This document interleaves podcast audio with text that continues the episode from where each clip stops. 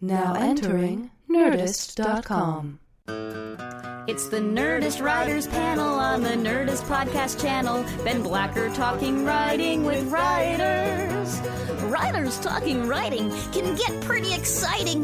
The talk can be lightning. It's very, very frightening. Ben Blacker talking writing with writers. Yeah.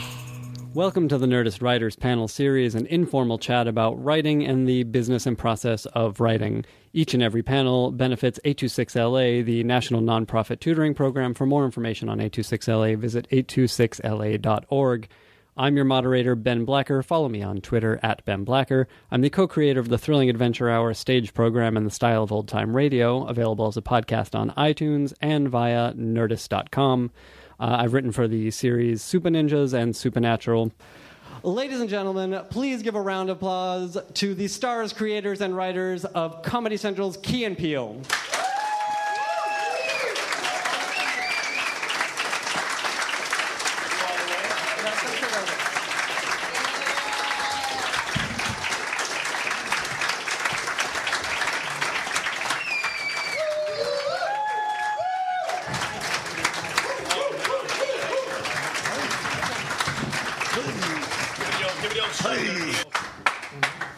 Ugh. We're dead. Very nice. Hi guys. Hey, Ben. Thank you all for being here. Um, please take take the mics off. Make yourselves comfortable in as much as you can.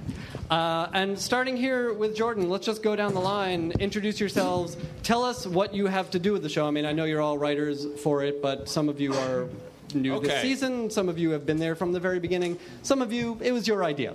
Uh, so Jordan, let's start with you. That's right. Okay, I'm uh, Jordan Peele, uh, one of the. Uh, thank you. Yeah, correct. Executive producer uh, and uh, writer and uh, performer on Key and Peele. And uh, I'm Keegan Michael Key, and I'm an executive producer, co-creator. That's another term we could use. Co-creator, uh, writer, and uh, From the imaginations. so that's me. Uh, Ian Roberts, executive producer and uh, showrunner. Colton Dunn, writer. Rebecca Drysdale, it was my idea. Alex Rubens, writer. Uh, Rich Talarico, writer. Charlie Sanders, writer. Perfect. We're out of time. thank you, thank you guys again for being here. Um, let's start at the beginning. Um, uh, when you, when Key and Peele, when you guys were on Nerdist, you had uh, a nice conversation about where the show came from. So I recommend everybody check out Chris Hardwick's Nerdist podcast to hear that, so we don't have to retread it too much. But talk to us a little bit about where you guys, uh, especially you two, came from and how the show came to be. And, and I believe you were there as well, Ian. Is that right from the very beginning? Just a little bit after the very beginning. Okay, so let's talk about the very beginning, and then we'll work our way down and talk about how all of you got involved. Well, uh, Keegan and I met back uh, in Chicago. We were. Uh, uh, uh, what, 10, 10 years, years ago, ago. Uh, he was at Second City. I was at this place called Boom Chicago. Um, and uh, we were. Uh, we were, intro- we were actually introduced by Becky Drysdale down there, who is uh, one of our friends in common, and uh, we became, you know, just great fans of one another's, uh, you know, performing.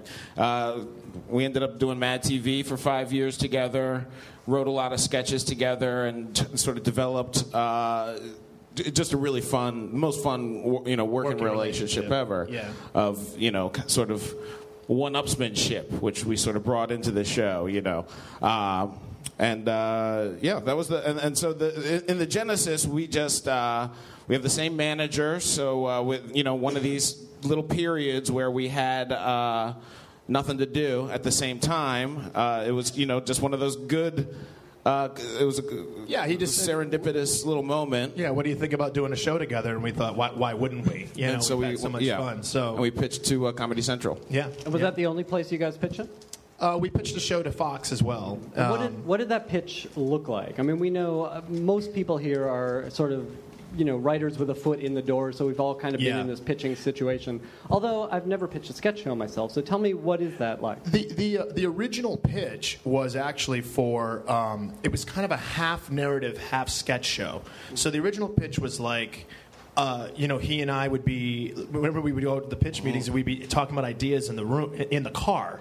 So we were talking about the, the the show being like the beginning of the show being me picking him up from work and going and us going to the office. It was like, yeah, it was Yeah. very uh, postmodern, sort of w- w- wrapped in within itself. within itself It? yeah so we would talk we'd start talking about ideas in the car and then somehow the idea that we're we're, we're discussing uh, in the seats in the car would then morph into a performance of the scene or if we were sitting because we do this all the time like if we were sitting together at the airport very often Jordan will lean over to me and go, look at this motherfucker right here, look at this motherfucker right here.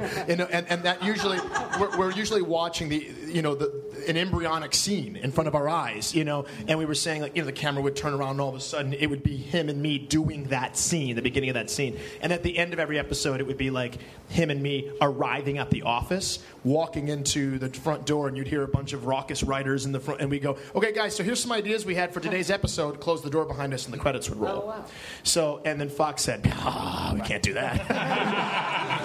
this is a broadcast network. We can't do that. It seems a little heady for a lot of people. Well, that, that's not entirely accurate, actually. They, you know, we we we ended up going with uh, Comedy Central uh, as opposed to going with a deal with uh, Fox, uh, just because we thought Comedy Central was a better uh, a place for it. I thought it, it was our call that I think it was not the right show for Fox. Oh, I just found out something recently.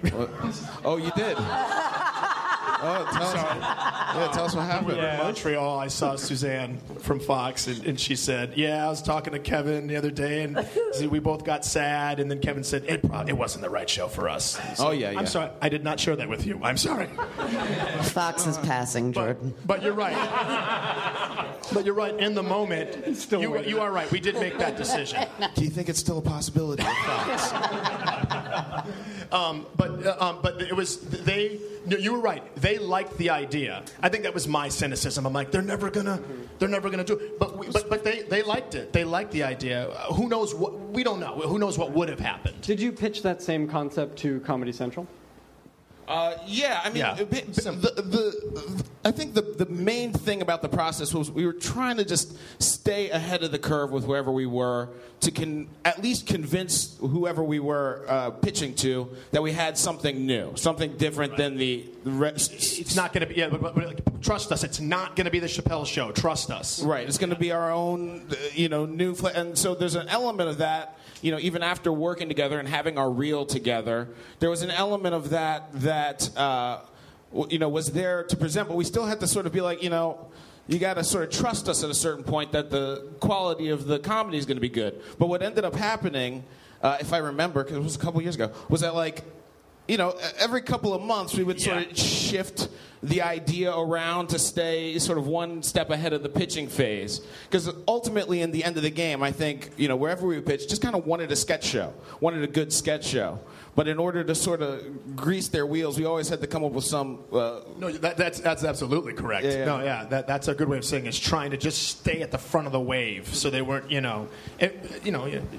Well, yeah, you can't go in and say, "Trust us, we're funny, we're going to do good material," right? Like that's the ideal situation. So you have to come up with these sort of hooky things. yeah. And, so it's when something clicks with them, that's that's right. and it's sort of this weird, you know, nebulous uh, uh, uh, combination of them w- wanting to trust you and trusting you, but sort of moment to moment needing an excuse to tell whoever they needed to tell that this was a good idea. Right. Uh, so it was That it was going to be okay. it was very it was a very long process from getting them to sign on to having us do a, pro, a, a, a pilot to even figuring out what the voice of the show was right Yes, yeah, yeah, yeah. and it wasn't until we got uh, you know after we made the pilot we then got the staff writers into the show and that's when the sort of real body and voice of the show came together Well, yeah, and that's that's what I was going to ask uh, of these guys. It seems to me that the hook of the show is sketch comedy filtered through your brains, but obviously there are ten brains here. Right, right. Um, so, Ian, when did you come in? How did you get involved? And how did you become showrunner for the show? Well, I can't. You'd have to tell me when. I don't know how far down the line you guys were, but we have the same manager, uh, Keegan and Jordan and uh, Jay, who's not here tonight. Um, and we came in and met with them. And I remember the first thing they did was uh, improv through the bitch scene, which ended up in the pilot. And uh, they were really funny, and I guess uh, you have to ask them. We, we thought they were really funny.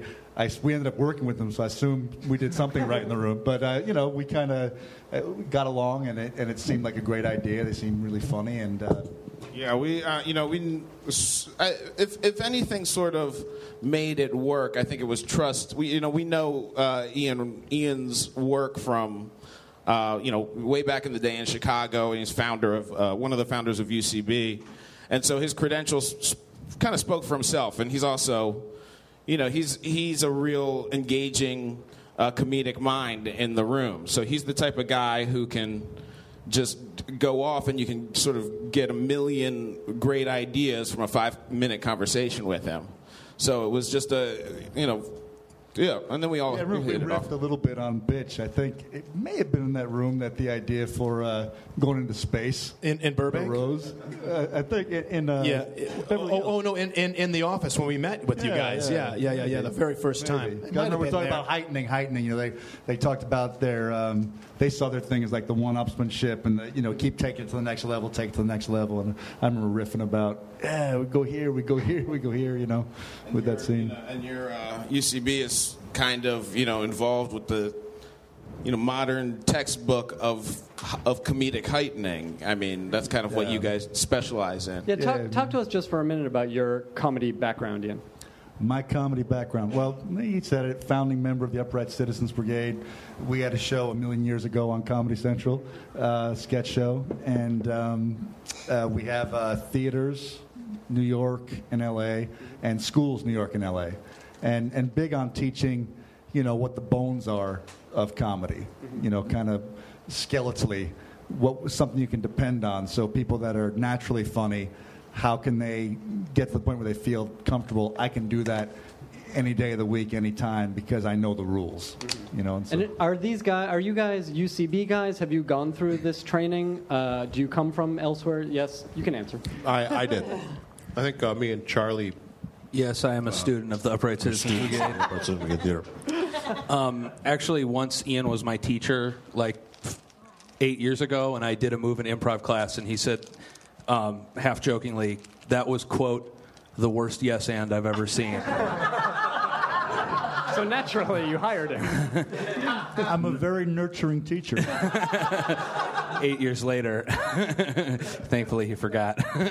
Uh, so maybe you guys who have been through the UCB uh, program can tell us about, you know, what is this skeleton? What do they teach you in there? Uh, you know, save us all some money. uh, no, but just give us some ideas because obviously this is stuff that you guys bring to the show now. Uh, well, I think I think the game is uh, is something that you'd hear a term used a lot at the Upright Citizens Brigade Theater and in and, and, and a lot of other theaters, uh, and it's that idea. A lot of times you'll see in our scenes where you know sort of a funny little thing will happen in the scene, and then we kind of break down the different elements of why that funny thing happened and keep making it happen more and more uh, to a, you know a, either a more extreme level or a more emotional level, whatever will happen you know to create that like in the bitch scene. It's you know how how much more secluded can they get? How many more times can they look back and forth? You know all that stuff is all you know part of this game, I guess that we would that we would consider. Uh, and uh, they also uh, you know they teach. Um, you know who, what, where, and all that stuff too. I, I don't know what that means. Charlie, do you got any? Terrible. How do we, how do we explain it? Ian? I uh, I did not study at UCB, but I did teach there. really? Yeah, and I taught How sketch. did you sneak in? I taught sketch there, and I got one piece of paper that said Ian's notes. That's right. So that's how I did what were, it. What were those notes? What he said before, just create, yeah, but, you know, finding that thing and, and heightening it and heightening it and heightening it. and what, what's your comedy background, Rebecca? Um, I I've actually worked with Jordan since we were 18. Um, Okay. We were uh, in school together at Sarah Lawrence in New York, and then I was hell bent on going to Chicago to study there. And I think somewhere during sophomore year, I said, "Do you want to?" Get out of here and go to Chicago, and he said, "Let me get my stuff," and we left. um, and so Jordan and I did We did a we had a two-person shows called in Two Chicago White for a long Guys. and Yeah. we did uh, you know we did uh, s- songs songs dance the whole thing. We, uh, yeah, we, we uh, what was it? About a year and a half in Chicago. We had Yeah, three. and then we both got shipped off to Boom Chicago together, and I met Colton at Boom because he was coming in when I was leaving, and then I went back to Second City, and Jordan thrived at Boom and went to Mad.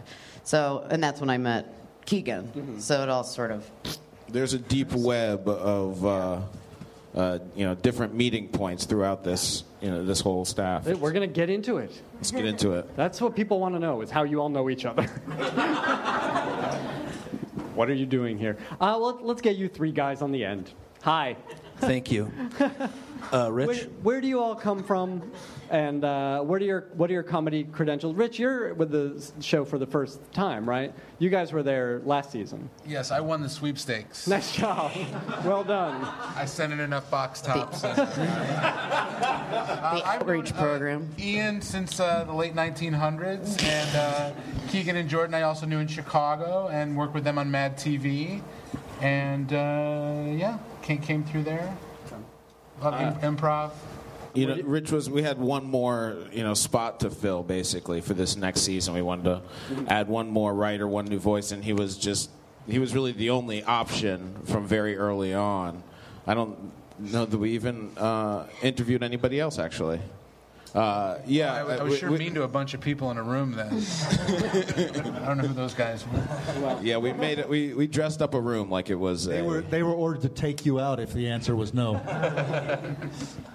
But uh, yeah, we uh, he Rich Talarico was on the uh, also a second you know Second City guy, which is the theater that Keegan's from in, Chi- in Chicago and Detroit, and uh, Rich Rich was on the main stage there when Becky and I moved to Chicago.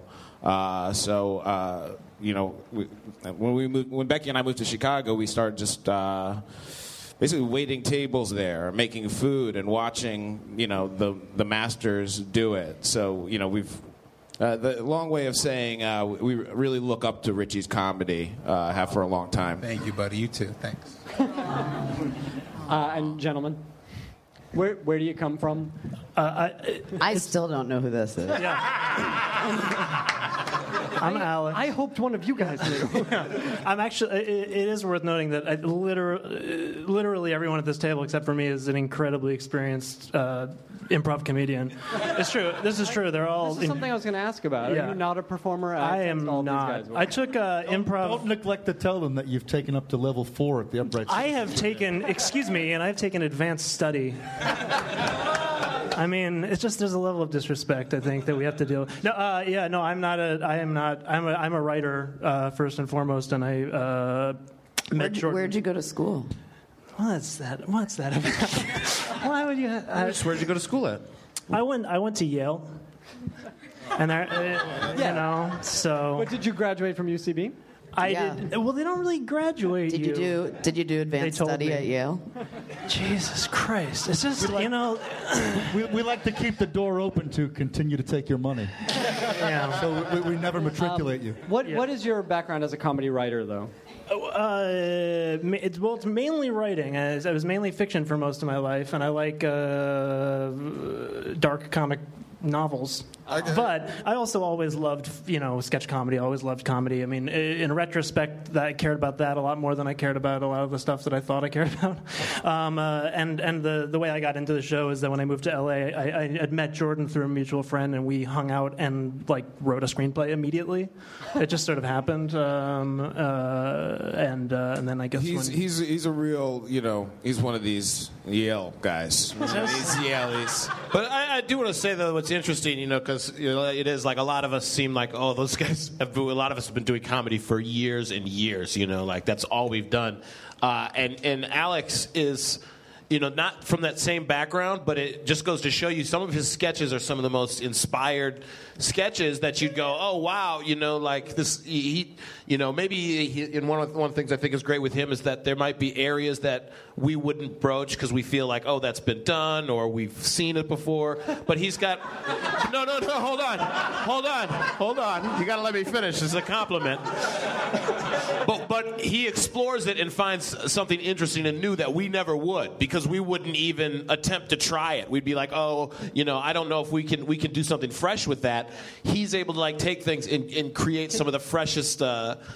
uh, you know, material, uh, you know, that, that I, I don't know. Can I you think guys it's great. I think it's by, awesome. by the same token, I, I thought when I first met Colton, he just seemed like a real dullard to me and not very interesting. and then it turned out that no, I'm just kidding. No, seriously, that's a re- I really that means a lot to me, and I, that's that it's Well, it, the experience. I am of, a dullard, Yale, though. So. yeah, you know, dullard. I mean, I want to just Everyone's a dullard compared to I, Yale, I did I go to. Yale, so you know, I mean, eh, it's a different kind of. No, but I, I appreciate that. It's I, dullard. I'd be curious to hear though, uh, and I'm sorry. Let me let me No, let me please. derail this. My what I was Um, boring. a lot of dullards on the panel.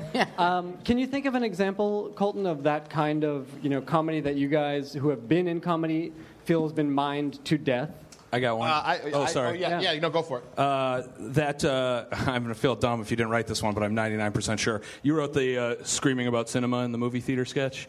So yeah, from season one, it's where uh, uh, Jordan Keegan are uh, two guys in the movie theater talking, and then um, the white couple that's in the movie theater like wants them to be quiet, but what they're talking about is like. Um, really specific cinema things. You guys remember the sketch I'm talking about? So it's like, I saw that before in Nosferatu. Um, so I think that's a good example of what you're talking about, Colin, because it's like we go, oh, a sketch about two black guys talking too loud in a movie theater. Like I feel like I've seen that, but then that particular take is really interesting and new, and also I think very key and Peele. Like I feel like that's a really representative sketch of the voice of the show. Well, that and that was going to be my next question. What what does make this show different? You know, what what makes this Key and Peele, or how do you guys know in the room what is a Key and Peele If, if Alex says it's going to be funny, we usually defer to a- him. There's a couple things I think that uh, probably set us apart uh, in our process. One is that we really we write. You know, we this season we had to make uh, write 67 sketches, and we wrote over 300. We had we we had we, we, we put up we put up this factory. So at the end of the day, we're just you know you know the term we use is we're just we're killing babies at the end of the day. You know, at the we're you're cutting things that you love. And then uh, I think that's how we end up with some good shape. You know, another thing that we do, it's really uh, it's a great collaboration. Everybody has uh, you know respect for each other, and uh, you know usually the uh, you know the sort of majority vote you know carries the weight, and you know what sort of makes into the show and what doesn't. Um, Uh, well, let's talk about this process. Let's break it down a little more because, as you say, it is collaborative. You've got you know great minds here, uh, and with a lot of comedy weight behind them. But you're also writing 300 sketches.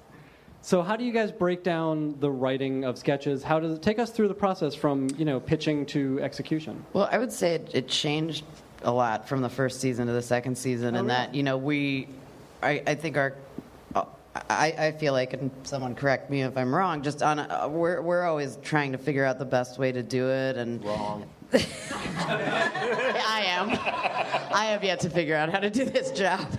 Um, but we're, you know, we're always trying to figure out, you know, what uh, is there is there a better, more productive way to get from point A to point B? Is there a way that we can maximize our our creative efforts and times and energies? And I think that from with from the first season and even within the second season, we're sort of in a constant state of flux in terms of how we're going about creating this stuff. Well, give, give Yeah, us some think the- examples. Let's get. I think like the well, the basic like sort of in any sketch writing process is you kind of have a pitch area, you know, where you sort of pitch out an idea, and then you know you go through your drafts like you would with anything else.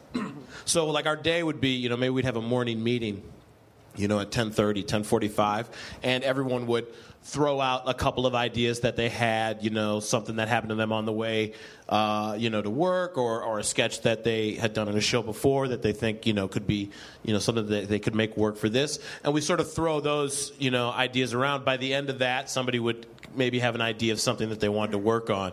Uh, and uh, then, uh, you know, another part of the day would be Jordan and Keegan actually just walking around through the office and coming up and just shooting the shit with one on one with the writers and uh, shooting the shit. I was just, I was remembering that you know Jordan will just walk by in the hall and be like fart party, and I'll be like, yep, and then that'll be That, it could be that, that simple. process. It, it could be that simple, and then you just I like take a little note card out, you write down fart Yeah, party, I'll be in my office, and you put it up. Um, you know, and uh, uh, and, and so and I think that's it. And then you know, we could always felt like we could do our own stuff. You know, so there'd be sometimes stuff where you just kind of, you know, like I get stoned a lot.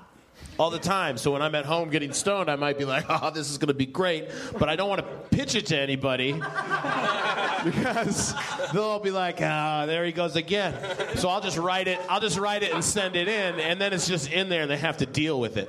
You know. So that, I think that's a, sort of the process, and then after that, we go into sort of the table read process, which can be, you know, which can give you great, great benefits and also be horrible. Yeah. You know, but uh, that it's. Well, tell us. Uh, I mean, and again, any of you guys, uh, tell us about the benefits or the horrors of the table read process. Um, go Because ahead. it is, and I, th- I think in sketch it's very different from things we've heard about in the past on uh, half hours or even hours. Yeah, I uh, the well, this is kind of about both pitching and the table read process. I mean, what, what's really great. Key and Peele is my first staff writing job, and so this is just based on what I've heard from. I have a bunch of friends that write for other shows. Is like couldn't be a more creatively fostering environment. I mean, you can really, really try any idea you have, and you might pitch an idea, and if it doesn't fly in the room, if you still believe in it, you can tell Ian or, or Jay or Keegan or Jordan like, "Hey, I really want to try this," and they're never going to say no. They'll always be like, "Okay, try it." And you try it, and you read it at the table, and then you at at least you find out, you know. And I think that really lends itself to some really great ideas because you're like, I can try any idea I have, no matter how strange. Um, and the table read process, and it's similar to the pitch room. Like when we pitch it, everybody riffs on it, and it gives it kind of that. Uh, it gives it that unified voice because when you read it at the table, then you're gonna get everybody's ideas for jokes and moves that could happen in that scene. So I, I really enjoy it. I also think that like you know it's hard, and this is something Jordan tries to foster a lot too. Like it's not like how many sketches you get on; it's all collective process and so on. It's hard to remember that, but. Um, I do feel like there's sort of a, a lack of ego with it. I feel like we're all really good. Like if something at the table just sucks, that if you wrote it or whoever wrote it will just be like, yeah, that was garbage. Okay, you know, like I feel like everyone's very good at being like, that was my idea and it was clearly terrible, and let's move on from here. So I feel like there's a, a lot of. Um, you know, nobody's ego gets in the way of, of the best thing ending up being what is the thing. You know, Yeah, and I, I the first time I ever understood what television writing was, I sort of was late to understanding that it existed as a job. I read an article about the Simpsons writers' room, and I was so inspired and terrified because it sounded like a wonderful nightmare. You know, where you throw things out and they just get crushed, and it's terrifying. Uh, and that's just the opposite of this experience. I mean, I was scared. I mean, but I will say too, as, as far as the, you know, the going to the voice and killing babies, you know, uh, there are times which is what is great in the writers' room is like you'll come up with something, and it could be something like a joke that you love, or you know, or a tone thing that you just love, but everybody's against it. You know, or, or you know, and then you just you just have to do it. It's still your work, and so you have to make yourself understand why that new idea can work, which I think is a really strong muscle to work. You know, in a writer for in writing anywhere. You know, is the ability to take a note that you don't agree with, but it could still be a right note. You just personally don't like it because it's you know it's all about taste, and you have to get yourself to wrap your head around that taste and make it work. And uh, you know, I think that goes with the collaboration too. That I think goes really well here at Key and Peele, and that I enjoy is that there's a lot of that going on. Mm-hmm. There's also stuff that I feel like we'll all agree is a great sketch, but isn't a Key and Peele sketch, mm-hmm. and that you know, uh, knowing that also takes figuring out what a Key and Peele sketch is, and Yeah. that's something we're always How far in the process out. do you also, get? How far in the process do you get with a sketch like that? Uh, far. I mean, we can get. We'll go all the way. yeah, imagine. Yeah, I mean, you, you still can get very far with something and be like, "What the hell is wrong with this thing?" and realize like it's just a different voice, or it's it's not. You know, I mean, there have been things that. You I think um, a good are close example. to all of us. I that- think a good example of that was. Um, do you guys remember my Krispy Kreme? I want you guys to help me move for Krispy Kreme donuts sketch. And it was like it started. You know, it was like basically like you know how people will be like, "Hey, come help me move. We'll, we'll get a pizza." And you're like, I'm gonna lug furniture upstairs for a piece of pizza? Like, no way. So that was like the idea, and it went through like, I mean, we all desperately wanted it to work. It had like, I mean, there must have been ten incarnations. Where then it became like a church group was wrapping presents for Krispy Kreme donuts or something like that. It went, it morphed and morphed and morphed, and finally at a point you go, but we always thought it was funny. But at a point you go, there's something about it. Like I think Jordan, how you eventually put it to me was like, oh, this would be a great SNL sketch, but it's just not a Key and Peele sketch. Yeah, uh, I think that's what we try- I, I, at the end of the day. I think we were trying to uh, save it from it. When that's something that kind of happens a lot, by the way. And I think one of those things that makes a Key and Peele sketch, uh, or we hope makes a Key and Peele, Key and Peele sketch, is what you're talking about and kind of what um, you know Colton and Alex were talking about about that that a type of sketch that you. Uh, you, you don't see it coming. But then also, one of the things we say is uh, let's try and write something that you could only imagine uh, Keegan and I performing for whatever reason. So, whatever, whatever ingredients that means, if it's, you know, if it's, you know, uh, I mean, Colton wrote this sketch this year where we're, you know, Keegan and I are two valets talking about Liam Neeson's and how much we like Ne- Liam Neeson's. And I'm just with an S on the end of Liam Neeson. He's not saying it wrong. Throughout it's the Liam whole Neeson's. And I'm just, it's a perfect example. First example. sketch of the season, I believe. the very first sketch of the season. Perfect example of something that I think Keegan and I feel like, okay, well, great. Well, this is our bread and butter. Jumping around, like, you know, yeah.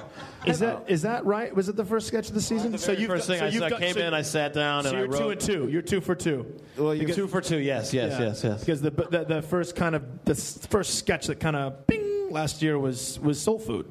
Soul food. Yes, yeah. Yeah. That- But also this dope. year, this year you came in and you and Power Falcons. Was that not your oh. first? Okay, so right here's the deal. All right, you know, uh, and, and, and it's okay because this is how the world works, and this is a writers panel. So I want to tell you guys something. Writers don't get shit. All right, and and what happens is a writer will write something that comes from his heart, his soul. He'll create a story. And then I'll come here like, tonight for to talk to you guys about writing. I wrote this, Liam this thing called Power Falcons. Uh, something I love, Power Falcons. I'm a big fan. Voltron, all those, you know, you I'm sure you guys could get you wrap your head against the world. He fucking points to his hat and goes, "Hey man, look what I got. The wardrobe lady just whipped this up." That's my fucking Power Falcon that I created, and he's got a brand new hat for it. It's like, oh, did Writers don't get shit, so don't think you're going to you get a fucking cool. You're going to get Dude. one hooded sweatshirt at the end of a season. That's what you get. Dude, are all you- the other cool shit. Get a podcast. Yeah, get a podcast, and then you. I'll say a fan. Yeah, maybe a fan will do it. But yeah, there we go. So th- th- he's wearing. You'll, you'll you'll see that. Are you season. sure you wrote that? I forgot. I was that. Thought, like I said, it's mostly collaborative. Also, the, the- what's what's funny too is the the journey that that sketch in particular went through from like day one to the very end, where we were all like marching in the streets, fighting for this little scene that we all believed in so What? much. Tell- tell us that the about thing this. you're pissed really about is the hat. Uh, Colton, you want to tell them the the sketch? journey of that? Um, well, I mean, I don't. Uh, I guess I don't. I don't know how much we want to talk about the content of the sketch. If it's. Uh, you know- no, We can But- always take it out. But do well, it. here's you know basically it's it, it, it has to do with those you know the, the you know the big big monster Japanese style shows and when all the people in the show tend to be the color of their whatever race they Power are. Like, If you're the Asian guy, you'll be yellow. If you're the black guy, you're the black Falcon. You know, so that's sort of the idea behind the sketch. Uh, but it was one of those sketches where Comedy Central and you know some other people had no idea about that about that archetype in in in, uh, in the world, and so you have. But that's one of the things with the show. You have to. I would have been a very weird 30 year old man to have watched that show. You would have. You would have. I'm not. And, and I'm not. It's not judging if you don't know what that is. But that's part of it. Is we had to figure out. Okay, how can we make this sketch funny for you know us who love that stuff and grew up on it? But how can we make it translate to people who didn't see that and they don't understand that exists? And so it goes through you know a bunch of how can we you know set it up at the beginning? How clear can we you know can we make it? And I think even at the end we may not really. Those people still may watch that sketch and be like, "What the fuck is this sketch about?" But but what, what matters to me is that I think it's it's funny enough, and that the people who love it are really gonna love it, and uh, you know, so I think that's pretty much. and they're the- going to get hats. and the and the animal and the animal they'll all get hats. They can order. They'll be able to order them. Uh, and the animal changed a few times. Yeah. There's Yeah. power lions, power Lions, yeah. Falcons, Huh? Eagles. Yeah, the different different power animals. cougars, and we landed on. Power It is one of those things though where it's you know it all this the fighting that this sketch had to had to go through. And and really most of it I think was in our notes. Because ultimately at the end of the day I think we just asked them to trust us and they did. And I and I know that they like this sketch a lot. Uh, but I, a lot of the this the whole conversation really did kind of hone it into a sketch that I hope everybody can get. I don't know, Ian. Ian, uh, you still he still looks at the sketch and goes, "I don't know the genre." No, no, I don't But- know the genre, but but you, you get it. You get that it's this cheesy, cheaply made thing, and the joke. At the end of the day, we're uh, let's keep it. Let's not give away the joke, but you you get you get the joke at the end, so it doesn't matter if you know the show or not. I mean, I, I would think that'd be a problem if you had to know the show, but, but uh, you don't. Ultimately. Um, let's talk, because this did come up, let's talk about the involvement of the network. Um, and Ian, I imagine this is something you have to deal with. Uh, how big a hand does Comedy Central have? Uh, Are you at the studio or, or something like that too? yeah, no, just Comedy Central. Okay. So how that. big a hand do they have? How much say do they have? What do you have to Well, they show have all them? the say they want. We have to do whatever they want at the end of the day, but uh, they never do that to us. Mm-hmm. And it's a, that, that's kind of the trade-off that you usually make between dealing with one of the four major networks and then dealing with cable. You're going to make less money, and so you expect more freedom, and they usually give it to you. And, the, and they respect Keegan and Jordan a lot, and especially. Uh, I think we got even more freedom after the first season when it was clear that we knew what the voice of the show was. They knew that they could trust them scenes that we advocated for ended up being hit scenes, and so you get more and more freedom. There's still sometimes, they, but but usually it would come to this: they, we'd be in the it'd be the four of us, it'd be uh, Keegan, Jordan, Jay, and I in the room, and um, and and they'd be going through the scenes. We like this. This one don't really like, and if we all went oh like in unison, they're like okay. Okay, sounds like you disagree on that one, and that would be one that give you the benefit of the doubt. They let you keep working on it. You know, and would, would you be pitching them premises, or would you have entire scripted? Uh, No, they, those notes would come after we'd send them scripts. We'd send them packets every, I think, two weeks. I think a great example of that is uh, McFerrin, right? The Bobby McFerrin, Yeah. uh, which was written by Becky. Uh, Do you guys remember that sketch? Yeah, from la- first season. That was a great one. Um, and was it one that they said we don't get it, or we were against it? Well, wasn't part of the process? I, I remember conversations where we were deciding whether to send it to them with the absolute certainty that Comedy Central would say no. Wasn't I, I feel like we were like, well, they'll say no, but maybe we should send it, maybe we shouldn't send it, and then didn't we send it, and then they just said yes? Isn't that what happened? it, it, it was one of those weird ones that uh, I think uh, after they got a little skittish about it, about where we could uh, place it in the running order. But for we were very surprised that they. Did they uh, not ask us about the relevancy? Are people going to remember the guy from, you know, from Police Academy? they did, but Yeah, but they also asked that about asked Star about that. Wars. yeah, I, I- I remember that conversation happening after it was made. After it was and, and and before before when we pitched it in, in the first place, we were just amazed that they were. Yeah, okay every so with often it. we'd sit there because, of course, it's on speakerphone and we're all there. We can see each other. And so they go, "We like it." We go. Yeah. Uh, for, for the those for silent those links to a podcast, that was us looking at each other with big smiles of surprise on our faces. But uh, yeah, I should be a little more glowing about them because you know I said that you expect more freedom if it's you know basic cable or whatever. But the, the fact of the matter is, we have two really cool you know uh, executives that that work with us and.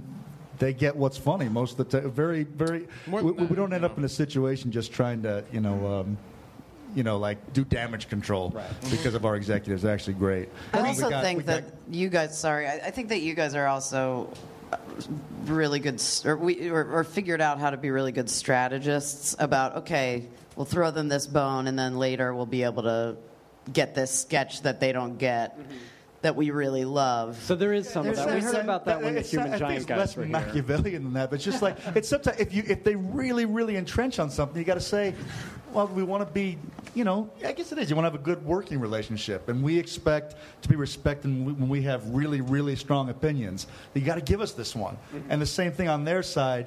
You kind of, at the end of the day, if they feel so strong, it's like, well. Your passion trumps our passion. You, Mm-hmm. you so strongly disagree, and usually it works out. We, um, I will not disclose it, but we're still involved in one uh, negotiation currently. But uh, you know those things. But most of them, they're not that hard to. Well, for to the, and also, you know, the that style that we do of kind of overwriting, writing so many more scenes than we know we're going to use. I think part of the strategy there is to really have Comedy Central feel safe. You know, have them feel like we've got a cushion. We've got these guys that are generating all this stuff. So I. I I feel like that you know we sort of we hand them a packet with 25 sketches, you know, we know that they're going to be like, okay, okay, they're going to be more commenting on what they like than what they don't like. We always had a chance to sell something in the table read, which I thought is where these guys came into play. You know, there would be like sometimes stuff where we're like, you know, this is gonna this is gonna live or die in this table read, and you know they, you know, especially after Mad TV and stuff, uh, you know, Keegan and Jordan can just destroy uh, at a table read and and really save a sketch that you know really needs to we need to a- apply their voice that they don't get just looking at it on paper. And you guys do that We over the phone too sometimes. We learned to, to send in certain sketches. You'd say, this is a character piece. So it's just like right away, just trust us. Like Keegan's got an amazing character, Jordan's got an amazing character. So it's not going to pop on the page because it's not about as much about the game of the scene. It's about a character game. It's That's about really the smart. performance. It, and also, it can go beyond that. We have a sketch that's going to be in the show um, uh, that they they were like, "Huh, that's that's pretty smart in the writing process," and then we made it, and they said, "Oh, we don't we don't like it," and now. After screening it in front of an audience, it's probably going to be in one of the first two shows. You know what I mean? From going off the list, and um, now that that was, uh, but so they're they're flexible, and I think, like we said, when you have a good work, why why uh, it's, there's a difference between fighting for something and being contrary on principle. Well, so the yeah. term that you use all the time is pick your battles. So you pick your battles. You know, like there's a lot because there'll be a lot they say no to. We go, oh, we like that one, but you're like, is that the one that we're going to say no? You know, so you say, okay, you know, we like that one. Then there's the ones like, uh-uh, no, no, no, no, no, no. That's the magic one. That's the that's actually not only shouldn't be cut, it's the best one in the pack. You got so you wait for that one and you let the other ones go because again, they wrote so much. Like we overwrote five times what we needed. So whatever, we're gonna have to lose them somewhere. Lose them now. It's a good scene, but lose it, and maybe it comes back next season. And then next season, we don't have to do anything. How? Uh, at what point do you guys order the sketches for episodes? Now. That's what we were Well, how doing far last in week. are you? Uh, we're about to film the live segment, so we kind of have to know what the running order is because this season we want to more throw to the sketches. Mm-hmm. So we're actually right down to the line, but you need to, you know, we use this test screening that Keegan just mentioned to help us decide on the order of the shows, Mm. and so um, it's it's right down the line. You want to see what's playing the strongest and. Mm-hmm. And uh, you kind of need them all edited together and done to see what the reality Did is. anybody here go to the test screening? okay, all right, all right. Just wondering. I was just wondering if there happened to be anybody who had been to come to both. Uh, let's talk about those live uh, segments for a second. Um, how, how, when, when did those become part of the language of the show, and uh, how, are, how are they done? Do you guys improvise the whole things? What's the structure for them? It's pretty pretty early on, you know. I, I think with a s- s- s- sketch show, we, we realize it's important with a sketch show that you have to know who Keegan and Jordan are in order to appreciate that we're going to be playing these different characters. So that's like you know how Keegan was talking about earlier with the uh, you know the original concept was to you know be a little bit more meta and we would be in the real world discussing these things and then transform into sketches. Ultimately, we ended up just saying, you know what, let's we, we have confidence in our ability to do the comedy. We don't need to sort of reinvent the wheel structure wise. Um, and, uh, you know, yeah, we ultimately decided to just sort of get out there and see what happens. And we're not stand ups, you know, we're improvisers. Um, so we've been developing a new kind of uh, language for ourselves, you know, as we do this uh, show. And, uh, the uh, let's see the, the first season was a collaboration between the writers and us to find the material it was also uh, you know a good amount was just keegan and i uh, going off uh, you know fi- finding moments of improvisation in our uh, uh, in, in the live stuff that sort of you know showed us showed us off. And I think what we kind of found was that the combination of written stuff and improvisation uh, felt a, a tad bit confusing. Uh, at least, at least to me when I watch it, I can speak for myself. there was i mean trying to make something written feel super real as if it's off the cuff but then the sketch that follows the subsequent sketch has something to do with what we were just talking about it's so are we were we trying to make it look serendipitous that there would you know, i mean obviously it's a produced television show so that was a little yeah, it was a little confusing. And and this year it will be different. Uh, yeah. How has your approach to it changed then? Uh, this year we're gonna we're just gonna go out there and uh, wing it. And yeah, we're just gonna really. we're just gonna focus on the the real moments and uh, just focus on the idea that if you know in the wor- you know that Ian worst doesn't like this. No, he, he, he likes it. And- and- He- he's the improv, improv guru, so he's in heaven. I just want to make the point that that's a good example of Comedy Central through having more faith in us from Yeah. the first season, because some of the best stuff the guys did was in this uh, the riffing they do with the audience before the taping. So instead of having a warm up comic, they warmed up the audience. And I think from the network seeing that, because our our uh, desire the first season was to have it improvised, but that's it's again that's so hard to sell someone. Just trust us. And so after they saw it uh, in action this year, we get to do what we close to what we wanted to do last year. So- Right, and, and and we will. As I think you mentioned earlier, Ian, that we will. There will be places where we'll maybe throw to sketches, mm-hmm. or when we come back from a sketch, we'll in that moment say, "Oh, you know, that makes me think of. Remember we were shooting that thing? Yeah. Blah blah blah blah blah blah blah." And then we'll talk about what happened while we shot it, or we'll say, "This next sketch is." Crazy because of this and this and this that we did on set that day and and you know i think sometimes pulling back the curtain is uh, is fascinating for an audience yeah, yeah. Yeah, it's a more organic feel. That's really cool. definitely yeah. And there's a certain amount of things that Keegan and I just do in our office, you know, that will, you know, uh, like the, you know, I said bitch sort of characters, you know, we would do that for, you know, days or upon days before we ever shot that sketch. Just falling in love Oh with yeah, different ways. Ju- yeah. Just commu- ju- it- literally just you and I communicating together. In- I mean, in that language, If yeah. We, yeah, if we had our druthers, we'd do every single. I mean, every single live segment would just be us playing table tennis. Us playing table tennis and, you know, doing the bits that we actually uh, do. And how, how we how we actually deal with each other in real life. You know, we just want people to see that. And my, my feeling about it is uh, that even if it doesn't have the exact same amount of laughter in it, that there's something even more important just to give the audience that glimpse of reality. Uh, especially because I do think we have, you know, our scenes are stacked with funny bits. So, yeah, we're, uh, it's going to be interesting. It's going to be fun. Well, You know, I think of that thing, show, don't tell. I think that's one of the mistakes we made last season because we knew the purpose of the live segments was for the people to get to know, actually get to know Keegan and Jordan, not playing characters. And I, the way we went around it, as it being written, was to tell stories about their past and mm-hmm. things they had done together. And then we realized that them playing together is one of the best ways to get to know them, which is what Jordan said. Like what we would just goof around the office, do that on stage. so it was we were making all this effort to tell them that we know Right. each other and we have history and I am this way and he's that way, you know, and instead of just being on stage, that'll all be there if they interact the way they do in real life. Yeah, they, Show Don't Tell is number four on Ian's notes, by the way. well, that was. I mean, remember when we, we did a, we did a focus group? We did some focus groups after the show was over, like uh, asking people who watch television, people who are familiar with the show, and fans of the show, what they thought of the show. And it was so fascinating when they said. We're getting more of a sense of camaraderie and chemistry from them watching the sketches than we are watching them stand next to each other on stage.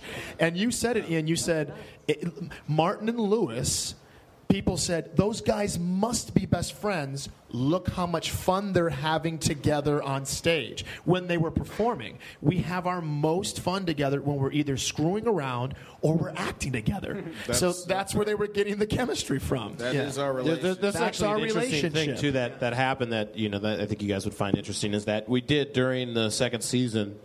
They took the whole the whole series and they showed it to these audiences, and we got like a a brochure. We got like a pamphlet Yeah. that was you know had all this crazy information that you would never think of, Like right? Like White people over five feet tall. and you know, it's like all these little graphics and like Yeah. little pictures and little quotes from people, and it was it was one of the weirdest.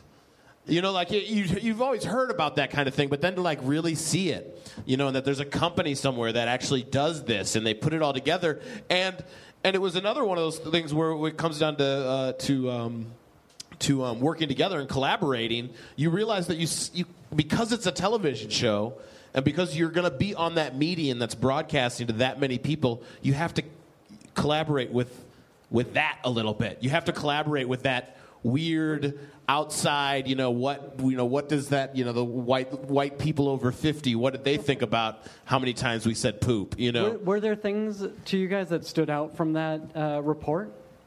Um, you know, it, it ultimately didn't show very much that we wouldn't have known, and uh, I- for the most part, it was very good. I think the the most interesting thing to me was this thing that we're talking about, which was the chemistry thing. Yeah, whereas, and I know a lot of people that say the stage segments are their favorite part of the show or one of their favorite part, and I like, uh, I, I do like a lot about them as well. But we got this com- sort of revealing comment uh, highlighted that, yeah, the the sketches show off our relationship even better than the stage stuff and i think it was because in the stage stuff like like ian said we were we were telling people about our relationship as opposed to just being in it and uh, What did the, somebody said uh, in the in the comments? Somebody said, "I, I, I would love it if I, I, they don't have to worry about making me laugh. I'd love to watch. If I would love to watch them try to make each other laugh on stage, like Right. we do in the office." And I'm like, "There it is. That's showing. That's it. That's showing. You know."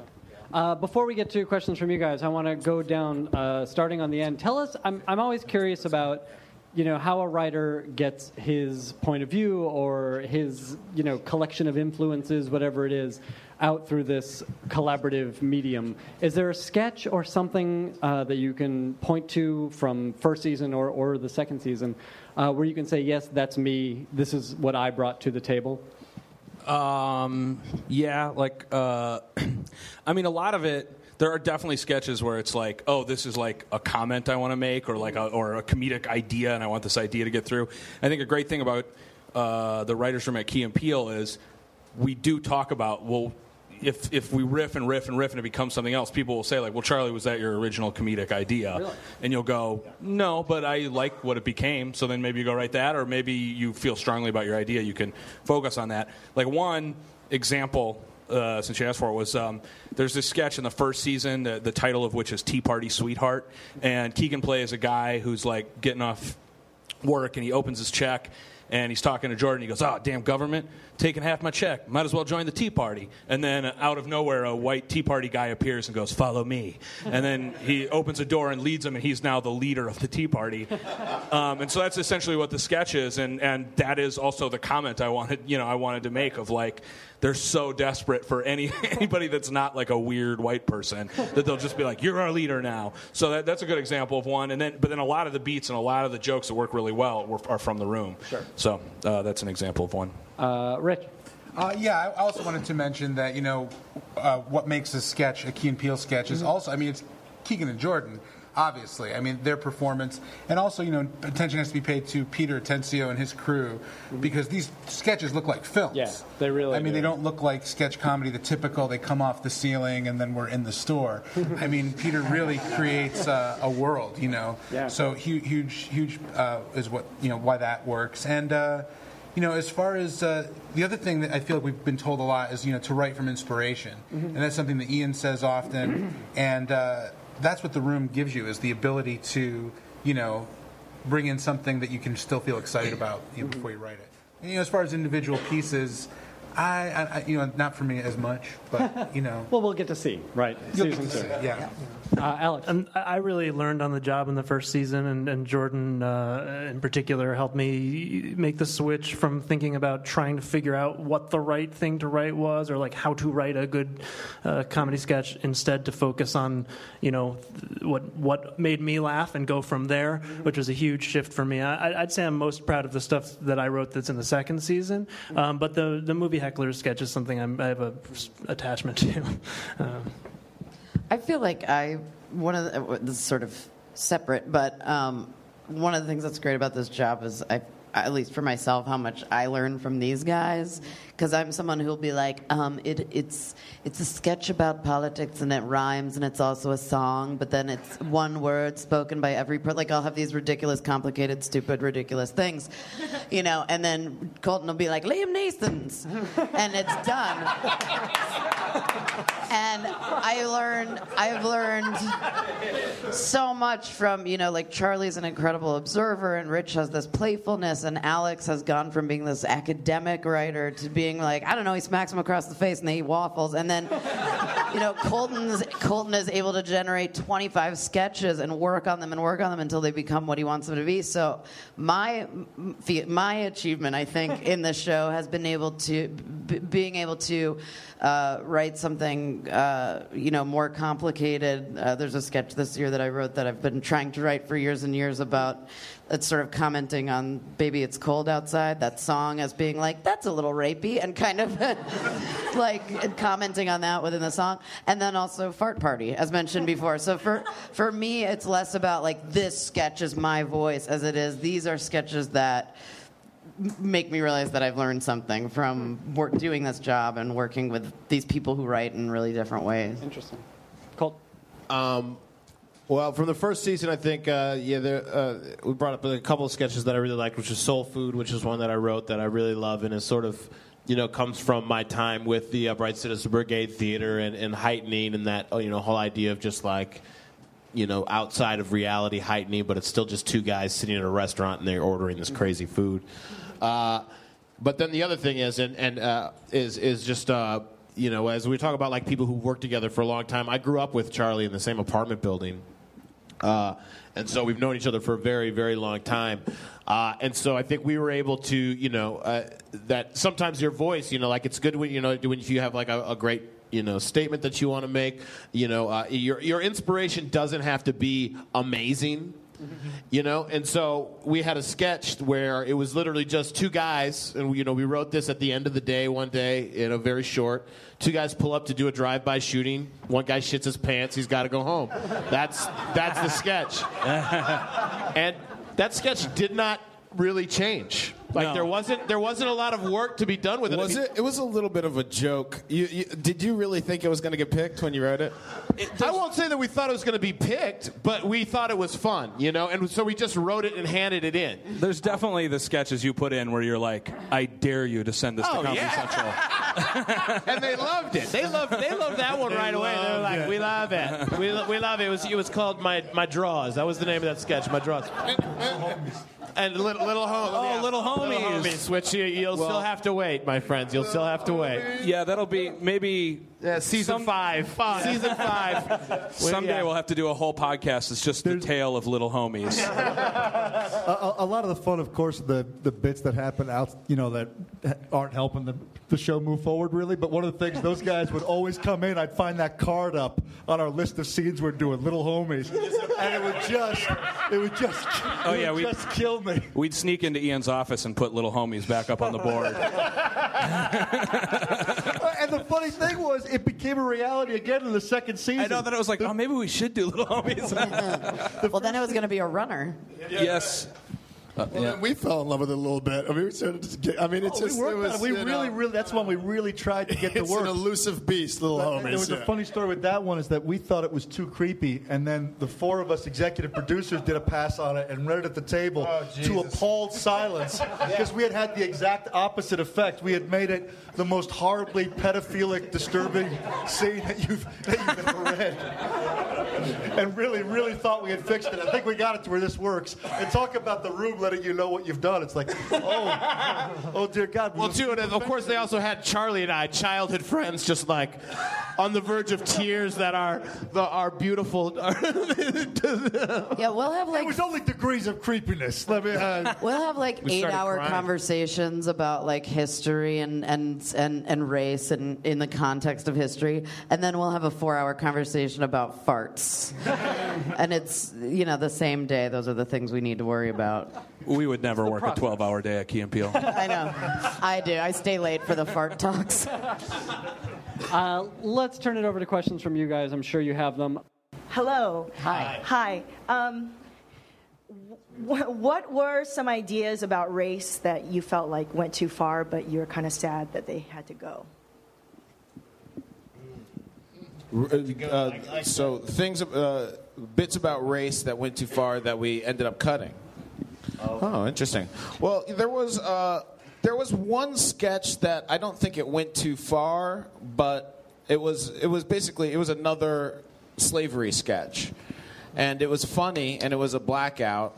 But I think the decision at the end of the day was it's an important it, it, it's an important piece of comedy Uh, to uh, the yeah the uh, the plantation one. So and you know we had the auction block scene as well, and so the choice came down to it's a sacred enough topic that you do it once and you do it right, and uh, you know one of them ended up uh, you know falling away in that process. Other than that, that's it. That's I mean that that's really. I, I think actually I'm- recently we've had like we've had you know some talks about just uh, homophobia, and I think that's probably more of a you know even outside of the race how we're dealing with. Uh, uh, you know how we deal with, Yeah. with with gay jokes or you know um, you know shit like that. Well, we're you know we're huge fans of you know gay people, and we are all very gay ourselves. We love gay people. and We love uh, gay people. You know, so I, I'll, I'll just let the cat out of the bag. Like Little Homies is basically about a couple of dudes who have the creepiest advertisement for a day camp ever, and it's very it's funny because it's it's wrong and Hey, it's a giggler. homie. You're watching it. I and make the stories, little homie. okay, little But, but, but here's some. This is what the, this is what we could never get across. The to ourselves. well, they do it in the room. were- they, they're not pedophiles. They've made the most unfortunate commercial in the world. but it's but it's impossible to get across that difference because if they if they come across that, they come across that. To, to me, what always made me laugh is that these guys want to help inner city kids so much, and they've made the most unfortunate commercial in the world. They're just bad- But they're just bad at making came up that commercials. They were pedophiles. It's definitely true. When I first heard the sketch read and I had never read it before, I was like, okay, so this is about pedophiles, and they're okay. I was trying to get my mind around it and understand what. I think that does happen though too, where we'll write something with the intention of like making fun of homophobia or making fun of racism, and then it just comes out straight homophobic. Yeah, we have to. I mean, we always have to be. You got to always be alert. Make sure that you don't exploit what you're trying to condemn. That's the. That's the. That's we have the another. hard part. I have another great example of something. We had a uh, we had a sketch that had. Um, I don't know. Do we do Wiener? Basically, there was a joke. There was a joke about uh, an Asian man having a small penis. That came up in the sketch, you a know, and it was hilarious, sort of hilarious joke. it was really, it was, uh, you know, it, it was in a sketch, and it was, it, it was a fun, it was funny. Uh, it was funny, but it was sort of brought up, you know, uh, you know, rightly so that. You know, one that seems like one kind of a hack joke to do. You know, like we, we we've already we've heard that joke so many times. You know, and it is get you know, and it, and it, they, u- people use it so many times, and it wasn't necessary for the scene. It's also not true. Little homie. All right. Uh, and so and so that was one where we where I think as a group where you know we, we decided or like and and everybody has their own thing because I think you you were the one who brought that up Alex right? And I know for me it's it's Yes. retarded. Like I I do not like the word retarded. I don't like people calling people retarded.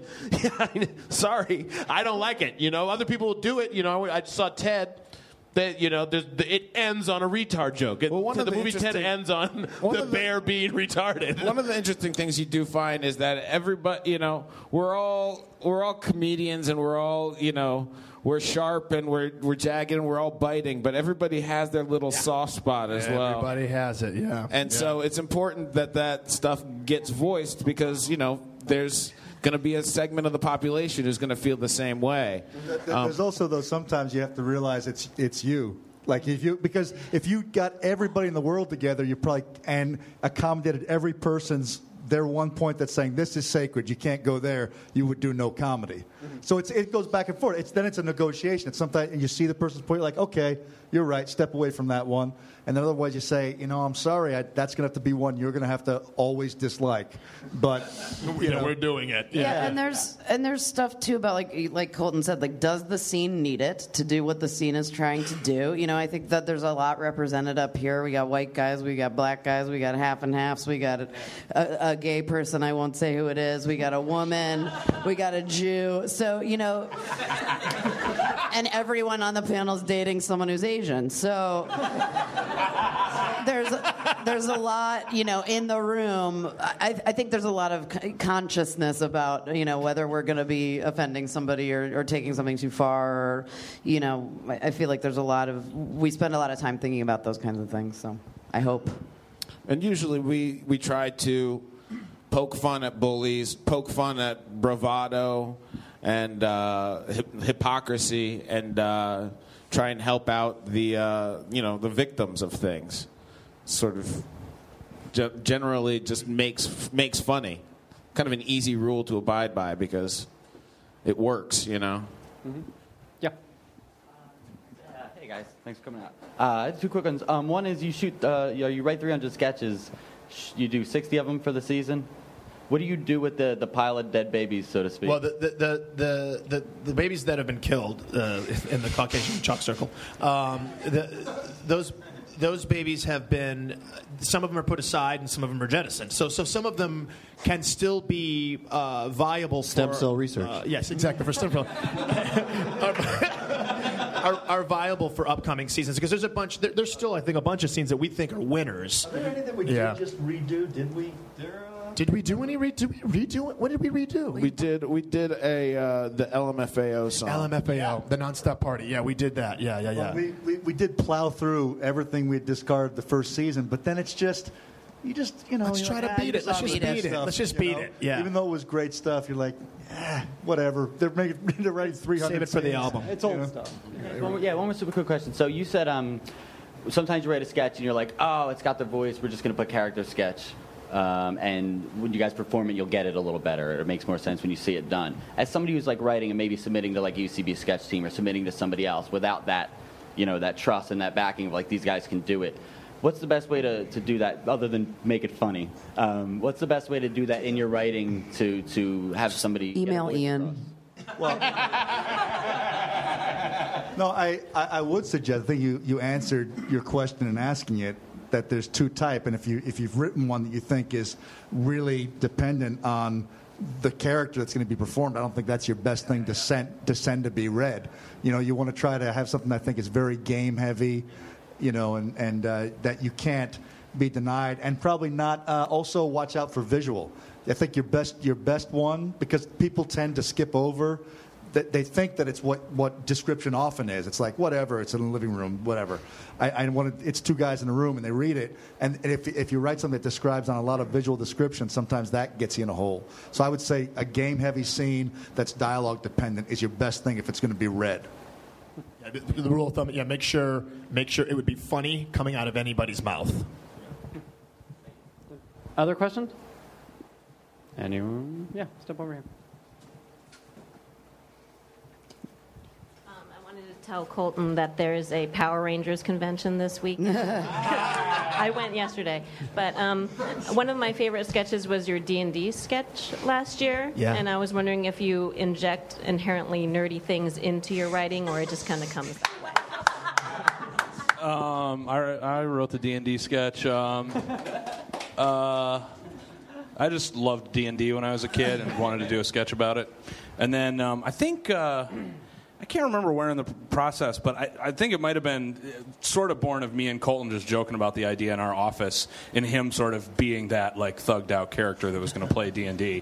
Um, I, I, I would- say, though, that this is a very proudly nerdy writing room. There, there, there are more Star Wars references than I've ever seen in scenes in my life.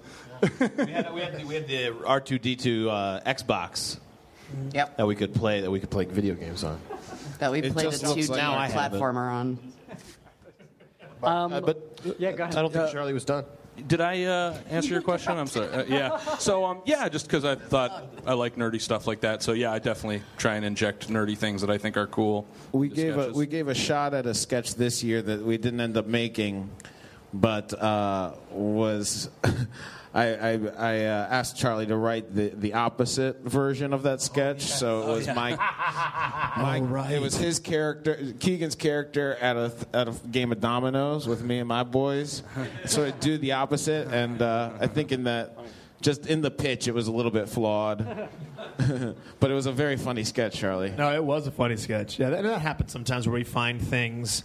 We find things that uh, it goes back to the, the kind of the mantra of make sure that it's something that's Keegan and Jordan specific. So we tried, we grinded for a couple of weeks trying to find how are we going to deal with Romney. So does does oh does oh I get it I get does Romney get a, a translator? No, it, we, we we tried it. it. It just it's not the same. It's not the same thing as Obama and Luther. It's not the same thing. And so, uh, and, and it took us a couple weeks, I think, to discover that. We're like, ah, it's just not. it's not working. It, the, the game only works in this dynamic. Mm-hmm. Yeah, you know. I think uh, too back to the sort of the nerd stuff, which I think is a great one. Uh, Lando Calrissian. Yeah. Uh, which I don't know if you guys want to give them a taste a little bit of, of, of what that's Oh, yeah. of, of what that was, but uh, you know because this was another one that I think was a Charlie uh, Yeah, yeah, Charlie yeah, special, and it, you know and it's a great bit, uh, but but we ended up not being able to do it because it was it was almost too. They felt it was too just for the nerds. What, what was the premise? Oh. The bones. Oh, yeah. We used the bones of it in a live in a live piece for the first season, but it, maybe you guys could. Oh, you're talking about uh, Cloud City. yeah, like if you just imagine uh, Keegan. Uh, was it Keegan or was I it? was I was Billy Dee. Okay, so let's just imagine Keegan as Lando Calrissian just hanging out. He's having a cigarette on the balcony of Cloud City. And I was talking about Just hanging out. Hey, hey, yo, Lando Calrissian. How's it? How's, how's it going? Yo, man, you at the top of the heap, dog. That's right. You up on it, yo. See, yo, I'm just honestly, I'm just polishing uh, uh, stormtrooper outfits right now. Mm-hmm, But I'm saying, yo, we need to do some shit together, Okay, dog. We need to. Sounds good. Outrageous. Sounds good. I'm saying though, ideally, because ideally, Uh-huh. we would, you would, we would, I would be where you doing, running Cloud City, and you doing the stormtrooper polishing. So we should switch places. Yeah. Okay. I, am just saying, dog. Ideally. Oh, this And, is, and, and you guys remember you the go, ideally, you know, that's yeah, but yeah, I mean, that- and, and now we did we did get Billy Dee. I mean, we did get Lando. Billy Dee. Williams will be showing up in the second season. Yes, You he will will. see Yeah, him. Lando will be in the second not season. that sketch, not, Not that that sketch, sketch. Not but a the, oh. God. Good. Oh, oh, Well, boy. Comedy Central go. though did have did have problems with like like I I tri- we had a Star two Star Wars sketches Star that were Wars axed, sketches, yeah. and like a ma- a kind of Matrix related Candyman. sketch that that they were like it's just too narrow. Like the Comedy Central audience has not seen the Matrix. And it, there's somewhere in the middle. Like I feel there's somewhere from our point of view There where we think that it is you, everybody knows it, and then there's somewhere in the middle between where they think nobody knows it. Yeah. You know, I feel that it could translate, but yeah, we always are kind of playing with that line. How much nerd shit can we get in here before it's only for nerds? You know. Yeah, but Comedy I think it's okay to say that Comedy Central, for the most part, wanted us to avoid too many direct pop cultural references, which was sometimes frustrating. But I think for the most part, a good thing to keep it pure or something. adds something to the show. I think so too. I mean, I think it, it gives it a kind of timeless quality. You know, I, I, I think in our pitching process, Keegan and I really stre- stressed that we weren't. It wasn't going to be a pop culture show. Yeah, we wanted it to be. We we wanted it to be as far us and them both. We wanted it to be as far away from Mad TV as possible, and that was always that. That was their bread and butter was pop culture, super topical, y- you know. And we just thought it, it, it's funny, Ben, that you say that. It is. We try to make the sketches be about themes, you know, worldwide themes, human themes, so that hopefully the sketch. Your hope would be that the sketch would stand up in 2060 and 21, and you know, you know. Well, I think it's working. Wow. Uh, 2060. When we're please all, give a round of applause to the minds behind Key and Peele. Thank you guys. Uh, thanks to everyone here at Nerdist Industries and Meltdown Comics, and to 826LA, and to Dan Byrne for writing our theme song. Goodbye. Now leaving Nerdist.com.